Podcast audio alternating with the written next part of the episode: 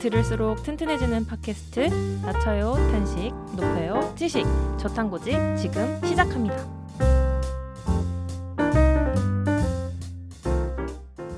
네 여러분 오랜만에 보네요. 오랜만이에요. 오랜만입니다. 네 잘 지내셨는지요? 맨날 잘 지냈냐고 잘 시작하는 것 같은데 미담님 뭐 어떻게 지내셨어요? 아 그동안? 사실 저희 녹음이 일주일 밀렸잖아요. 아 그쵸 그쵸. 네네 그 밀렸던 이유가 제가 급하게 검사 받고 음, 자가격리 네. 들어가느라 그런 거였는데 아 자가격리 동안에 네. 어떠셨어요? 그 저희가 이전에 재택근무 가지고 얘기 네네네. 나눴던 기억이 나는데 그거 생각도 나면서 역시 난 재택근무 체질이다.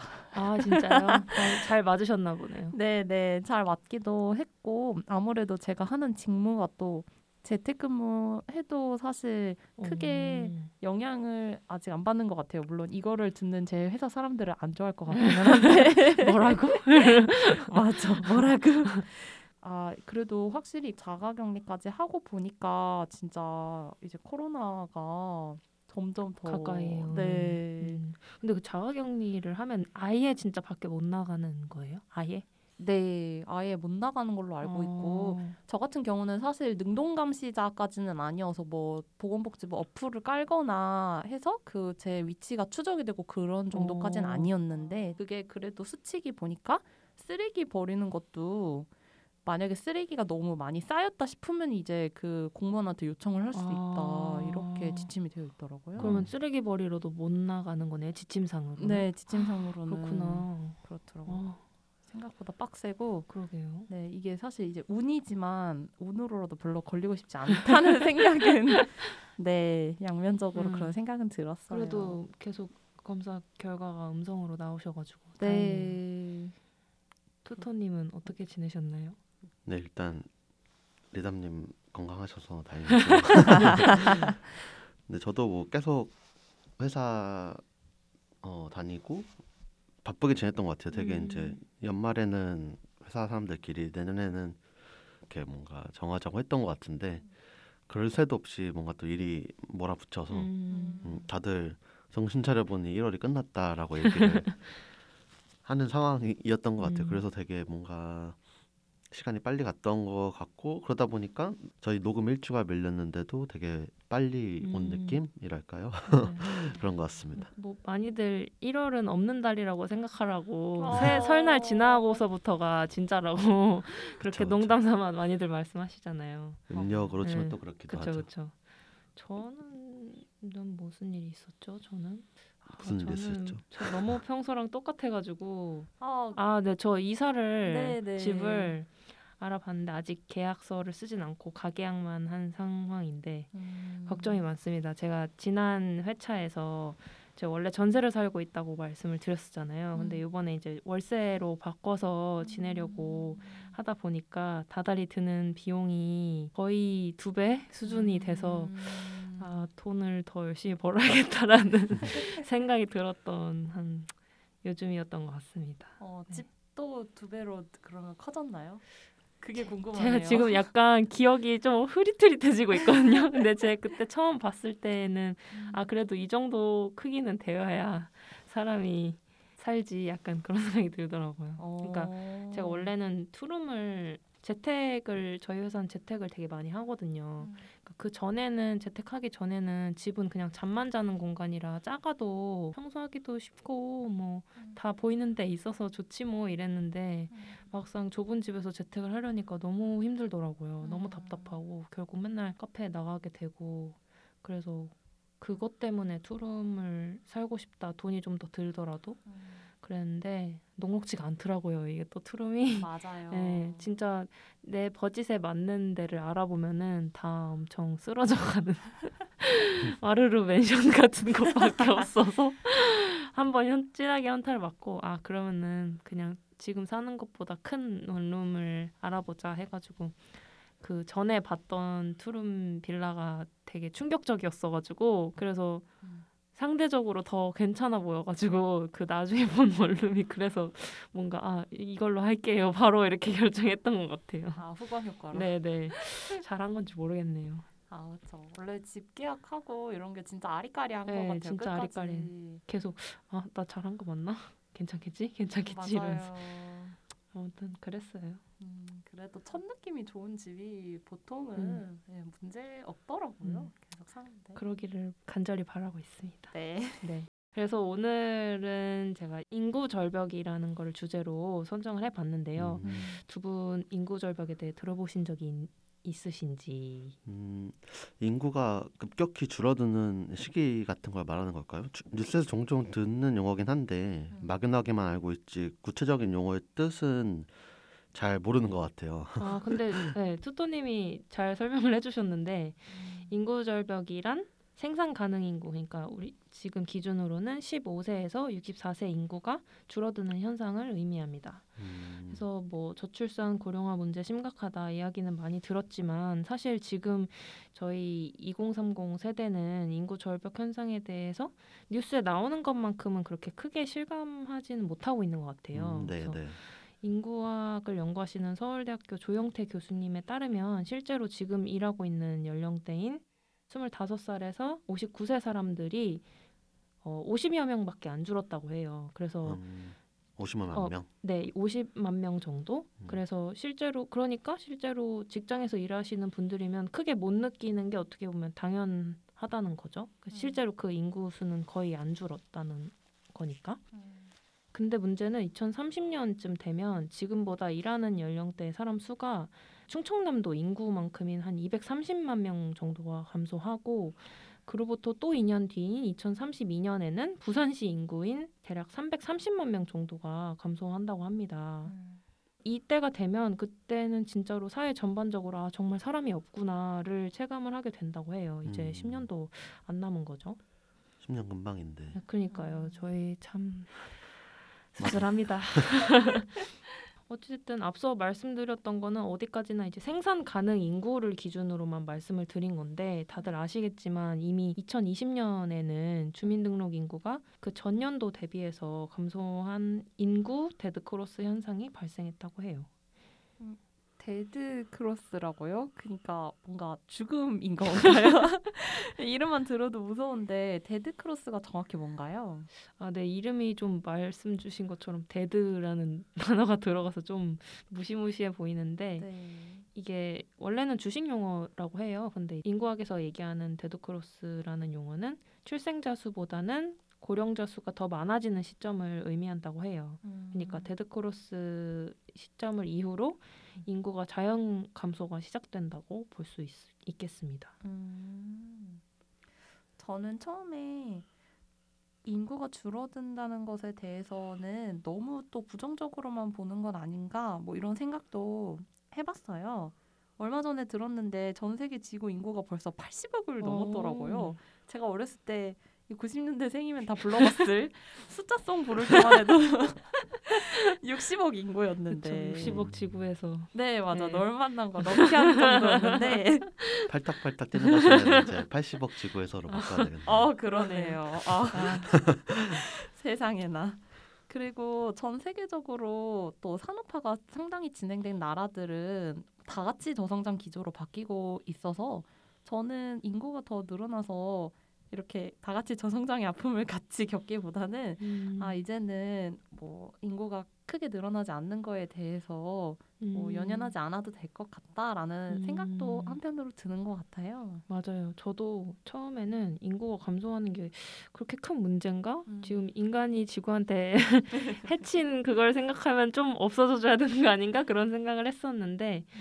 전문가들이 이거를 지적을 하는 이유가 단순히 인구가 감소하는 것 자체가 문제라기보다는 점점 평균 수명이 높아지면서 인구가 급속도로 고령화되는 것이 문제라고 합니다. 음. 그러니까 고령 인구는 점점 이제 평균 수명이 늘어나면서 고령 인구 비중도 점점 늘어나고 그렇다 보니까 상대적으로 생산 가능 인구가 점점점 감소하게 되고 그렇게 되면 이제 세금을 주로 걷는 생산 가능 인구가 줄어드니까 세수가 줄어들게 되고 그럼 이제 고령 인구를 위한 연금이나 복지 같은 게 젊은 세대들한테 되게 지금보다 훨씬 더 과중한 부담으로 돌아올 수 있다는 거죠. 아, 네, 또 세금 생각하니까 걱정이 되네요.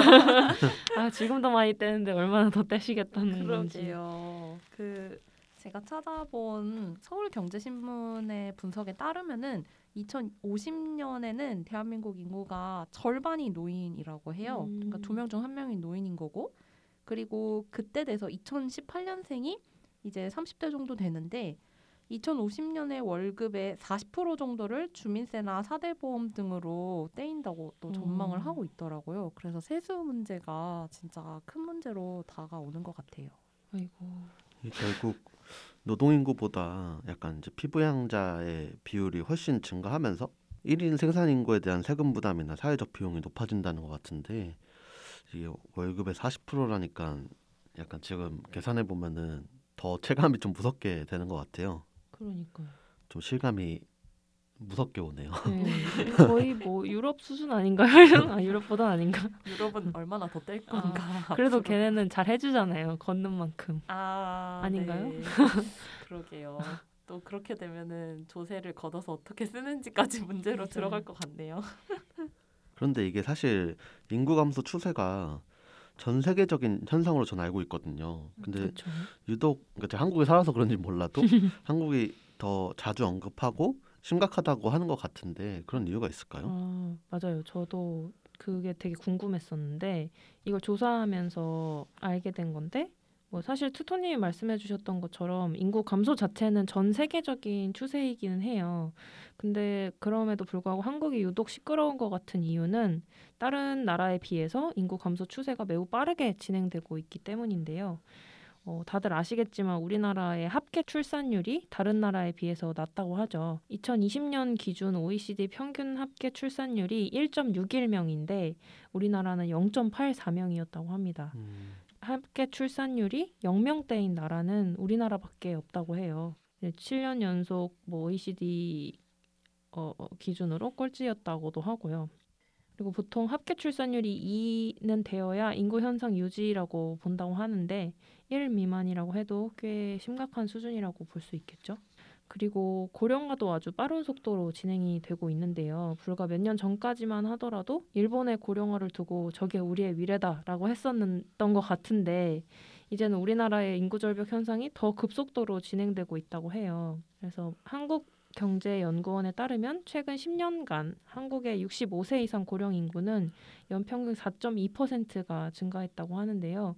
일본은 2.1%가 증가했다고 하는데 이미 한국이 일본보다 두 배 이상 빠르게 고령화가 진행되고 있다고 볼 수 있겠습니다. 어, 생각보다 그 일본 고령화되는 일본의 사례보다도 우리가 거의 두 배 가량 더 그러니까요. 심한 걸 확인할 수가 있네요. 음. 그럼 한국은 왜 이렇게 급격하게 출산율이 떨어지고 있는 걸까요? 음, 찾아본 것 중에서 가장 기억에 남는 원인이 출산율 저하의 원인이 수도권으로 인구가 편중되는 현상과 굉장히 밀접하게 관련이 있다는 거였어요. 음, 그래서 2020년 기준으로 우리나라 청년 인구의 54%가 수도권에 살고 있다고 해요.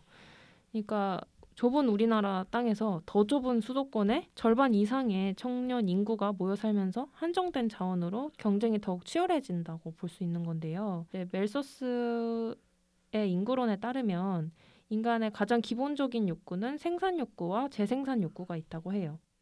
인간은 언제나 한정된 자원을 가지고 생존 욕구에 의해서 경쟁하면서 살아왔고 만약에 경쟁이 필요 없을 만큼 풍족한 자원이 있는 상황이라고 판단이 되면 그 그제서야 재생산 욕구가 더 커지게 된다는 건데요. 한마디로 먹고 살만해야 자식을 낳는다는 얘기겠죠. 이게 18세기에 나온 말인데 현대 사회에선 또 이렇게 잘 적용이 되는 거 보면은 좀 그렇죠. 그러니까 우리나라의 수도권 편중 현상이 극단적으로 심화가 되면서 치열한 경쟁과 팍팍한 삶 때문에 사람들이 결혼도 출산도 포기를 하게 되다 보니 다른 나라에 비해서 우리나라의 출산율이 더 빠른 속도로 떨어질 수밖에 없다라는 거죠. 음, 사실 이런 보도나 인구 절벽에 관한 얘기가 나올 때 항상 따라오는 게 정부의 예산 음. 편중 인데 뭔가 예산을 엄청나게 많이 썼다. 근데 효과는 없었다가 아. 이제 결론으로 항상 단골로 나오는데요. 맞아요. 왜 이렇게 많이 써도 해결이 안 되는 걸까요? 맞아요. 이, 이게 저도 어느 정도 규모인지는 몰랐었는데 이번에 네네. 찾아오면서 보니까 2006년도부터 저출산 고령사회 기본 계획이 최근에 4차가 발의가 되었고 음. 이 정책을 통해서 지금까지 총 어, 380조가 넘는 예산이 쓰였다고 해요. 380조. 음, 근데도 불구하고 인구 감소 추세를 유지하기는커녕 오히려 더 심각해졌죠. 그러니까 다르게 얘기하면 이 돈이 효과를 발휘하지 못했다라고 음, 볼수 있겠죠. 그래서 이 15년간 이게 5년 단위로 보니까 개정을 하는 것 같더라고요. 그래서 15년간 시행했던 세 번의 기본 계획을 들여다보면 각각의 큰 골자는 1차는 어, 영유아 보육과 교육 지원에 중심을 두었고 2차는 육아휴직 확대, 무상 보육 그리고 3차는 청년 일자리 확대, 신혼부부 임대주택 공급 확대로 요약을 해볼 수가 있겠는데 1, 2차 개- 기본 계획은 출산하면 돈을 주겠다, 보육비를 지원하겠다 하면서 출산과 보육 지원 차원에서 아이 낳기를 장려를 해왔는데요. 3차 기본 계획부터는 출산 장려보다는 이런 저출산으로 이어진 사회 구조적인 원인, 그러니까 예를 들어서 일자리 제공이라든지 아니면은 좀 더 살기 좋은 경제 상황이라든지 그런 전반적인 거를 집중해서 지원하는 방향으로 바뀌었다고 해요. 뭐 저희 또래 사람들이 더 많이 느끼는 거겠지만 음. 청년들의 저출산 고령화 정책에 대한 반응을 좀 더 보면은 와닿으실 것 같아서 몇 개 댓글을 가지고 와봤는데요. 어.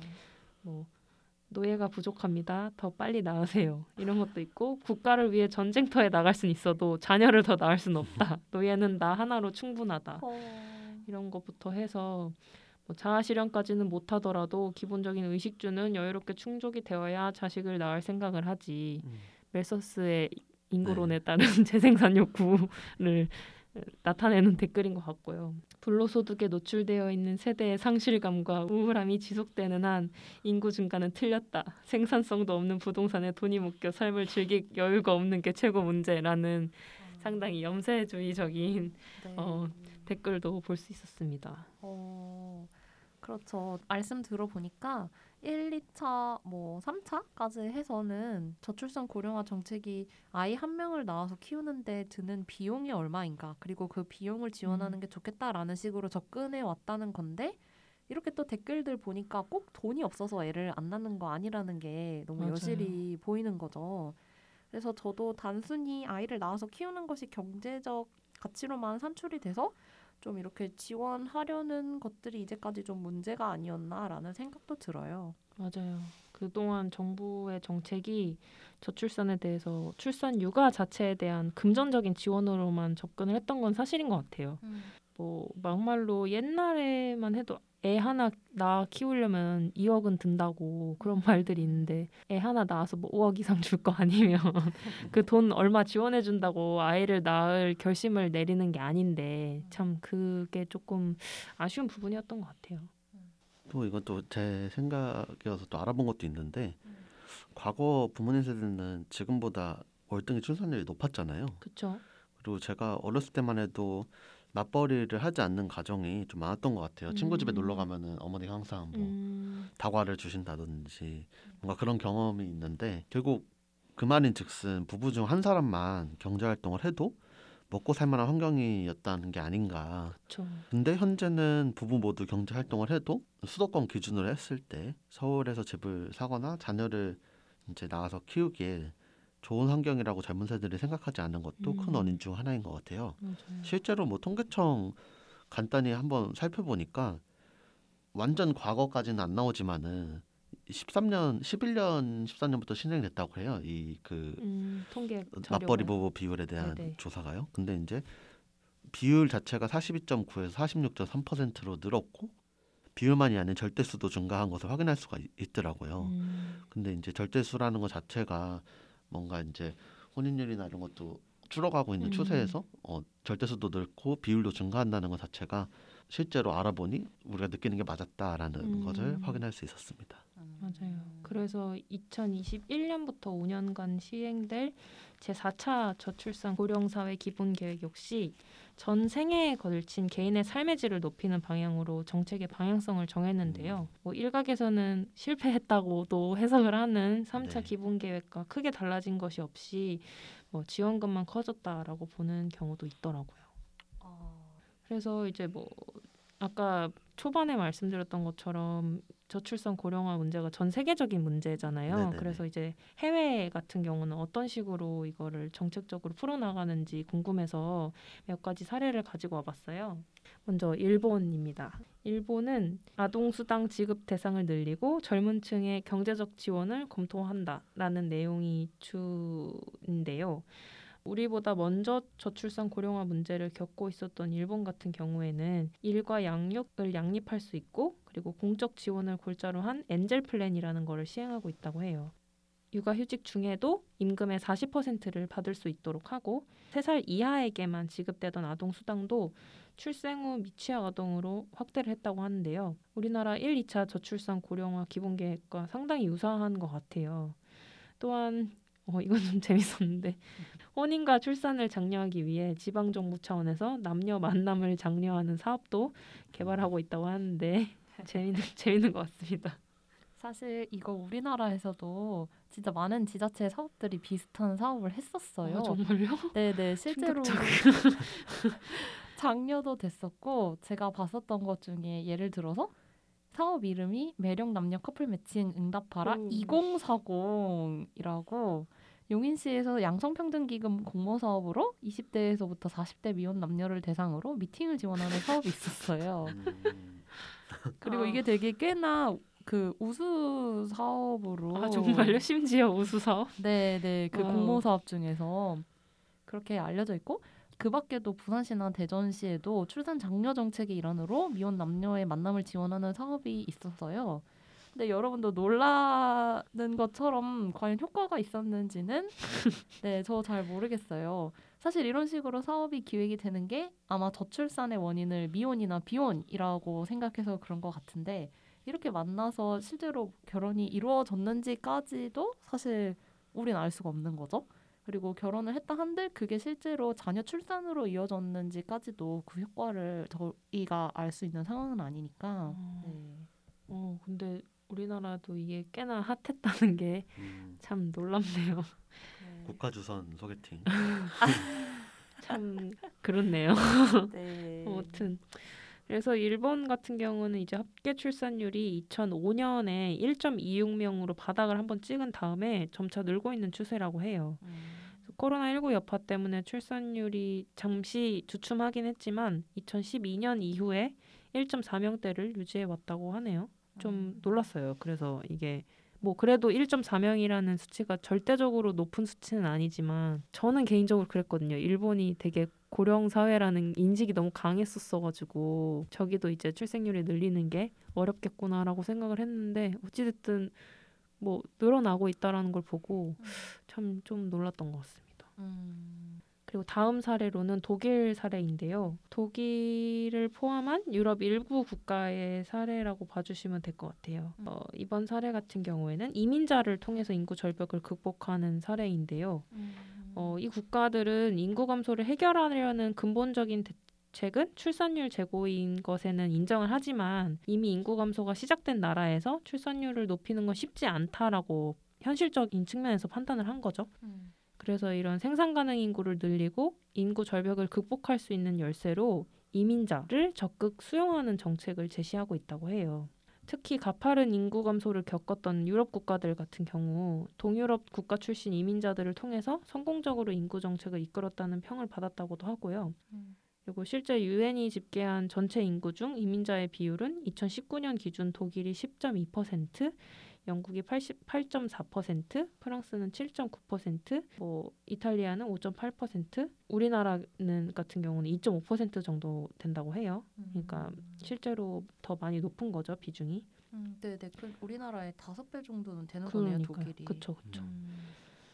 어, 그 중에서도 2015년에 난민을 100만 명 이상 받아들인 독일이 대표적인 사례라고 볼 수 있겠는데요. 독일은 어, 이에 앞서서 2012년도에 고학력자 이민을 쉽게 하는 EU 지침을 시행을 했고 2013년에는 해외 전문 인력을 적극 유치하는 정책을 폈다고 해요. 그런데 이제 뭐 많이 뉴스로 접하셨겠지만 2015년쯤부터 이민자랑 난민 유입이 되고 난 이후 뭐 무슬림 혐오라든지 테러 위협 등 사회적 갈등이 조금 심화가 되면서 최근에는 그 이민자 유입 비율, 그러니까 이민자 비율이 줄어드는 추세라고 해요. 역시 다문화 다민족 국가로 가는 게 그만큼 좀 다양한 집단의 needs를 맞춰야 되니까 조금 어려운 부분이 아무래도 많겠죠.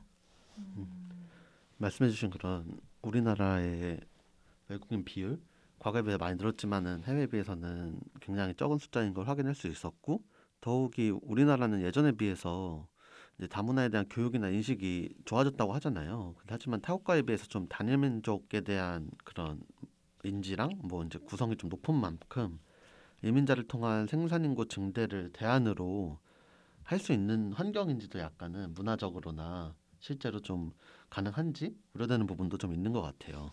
음, 근데 뭐, 어, 그냥 제가 봤을 때는, 어, 어렸을 때에 비해서 확실히 길 다니면서 외국인을 마주치는 일이 음. 많은 것 같다라는 거를 느낀 것 네네. 같아요. 저 한 10대 초반까지만 해도 길거리 외국인 지나가면은 너무 신기해서 쳐다봤었던 것 같은데 음. 요즘은 꼭 하루에 한 명, 최소 한 명 이상은 길 가다가 인종이나 나라 국적에 상관없이 음. 하루에 한 명 이상씩은 보는 것 같아서 음. 확실히 많이 늘기는 늘은 것 같다라는 생각이 드는 것 같아요. 그러니까 뭐 음. 우리가 막좀 거창한 무슨 정책을 펴서 유입을 시킨 건 아니겠지만 음. 그걸 보면서 그냥 어 되게 많이 늘긴 늘었구나 약간 이런 게 좀 체감이 됐었던 것 같아요. 그렇죠. 그리고 다음으로는 네덜란드의 사례를 가지고 왔는데요. 음. 네덜란드 같은 경우는 연금 제도가 음. 조금 특징이 있다고 볼 수가 있는데 음. 평균 수명이 연장되는 만큼 연금 수령하는 연령도 자동으로 상향 조정을 하겠다 라는 게 골자예요. 이러한 네덜란드 연금 개혁의 핵심적인 내용은 연금 수령 시기를 2024년부터는 65세에서 67세로 늦추고 매년 가입자가 내는 연금 보험료를 낮추는 거라고 합니다. 그래서 다시 얘기하면 연금 제도의 유연성을 조금 부여를 해서 저출산 고령화 영향을 좀 줄이기 위한 전략이라고 볼 수 있겠죠. 그리고 이와 같이 기업 연금 개혁에도 박차를 가해서 공적 연금 부담 줄이기에도 나섰다고 하는데요. 네덜란드가 2023년 목표로 하는 새 기업 연금 제도는 공조, 그러니까 도움을 받는 그런 개념에서 자급자족으로 접근법을 바꾸는 게 이 개혁의 골자라고 해요. 그러니까 쉽게 얘기하면 고령 인구를 무조건 지원해 줘야 되는 대상으로 보는 게 아니라 전반적으로 고령 인구가 스스로 자급자족할 수 있는 방향으로 바꾸겠다는 거죠. 그러니까 이를 위해서는 연령별로 연금 납부액을 관리를 하고 젊은 층이 낸 연금은 주식 등 조금 고위험 자산 투자로 운용 이익을 노리지만 은퇴가 가까운 연령층은 안전자산으로 운용하는 방안을 검토하고 있다고 합니다.